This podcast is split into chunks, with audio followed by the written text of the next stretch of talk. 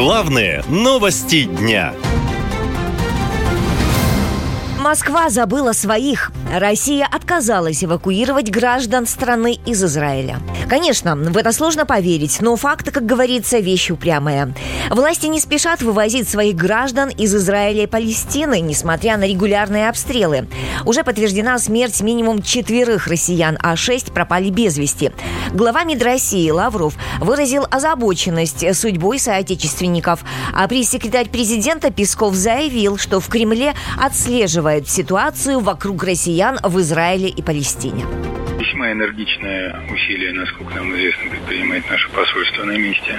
Наши дипломаты также с палестинскими властями находятся а, в контакте, потому что вы знаете, что несколько тысяч наших сограждан проживает на территории а, ПНА. Поэтому сейчас очень важно понять, что происходит с этими гражданами, не в опасности ли их жизнь, есть ли пострадавшие, которые нуждаются в какой-то помощи, содействии и так далее. Поэтому сейчас предпринимается очень энергичные усилия. Однако, судя по заявлениям посольства, процесс пока идет недостаточно энергично. А посол России в Израиле Анатолий Викторов вообще заявил, что необходимости в эвакуации нет. Те россияне, которые хотят вернуться домой, по его мнению, могут сделать это самостоятельно, воспользовавшись коммерческими рейсами. Мол, на сайте МИДа есть информация о двух российских авиакомпаниях, услугами которых гражданам и стоит воспользоваться.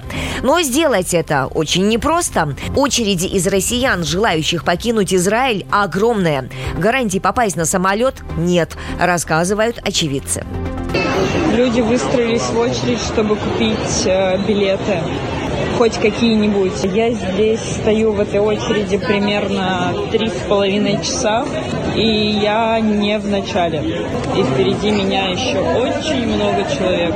Россияне, которых война застала в Израиле, также рассказывают, что им приходится по 7-8 часов стоять в очереди на самолет. Но даже купив билеты на рейс из Тель-Авива в Сочи, не факт, что получится улететь. Рейсы отменяют перед самой посадкой. Поэтому кто-то пытается улететь в Турцию, а уже потом добирается до Москвы через Сочи.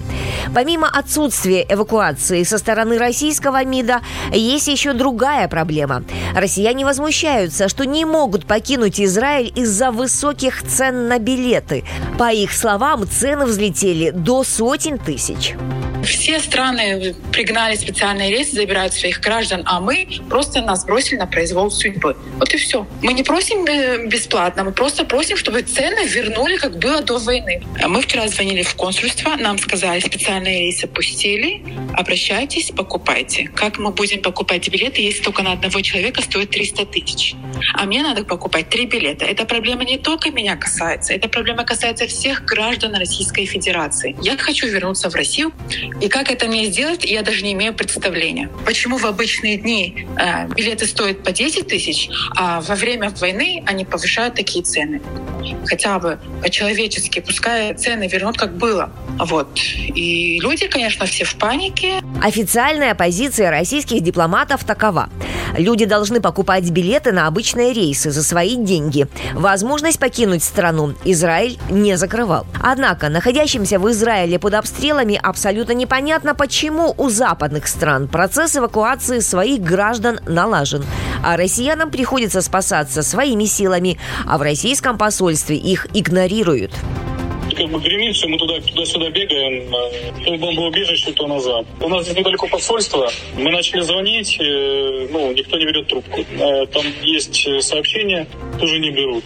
Венгрия, Польша уже прислала. Вот с, нами э, женщина с Торонто сидит, э, она сказала, что собирается вообще там чуть ли не кораблями их вывозить, она там держит связь да, с посольством.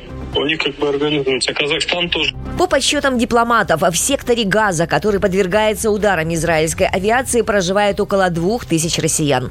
По данным палестинского Минздрава, в результате израильских ударов в секторе Газа погибли около тысячи человек.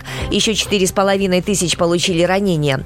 Число жертв атаки Хамас на Израиль превысило 1300 человек, около трех тысяч раненых. Между тем, армия Израиля перешла к полномасштабному наступлению. Хамас в ответ усилил обстрелы израильских городов, а это значит, что жертв может стать больше. Наша лента. Веселим, сообщаем, удивляем.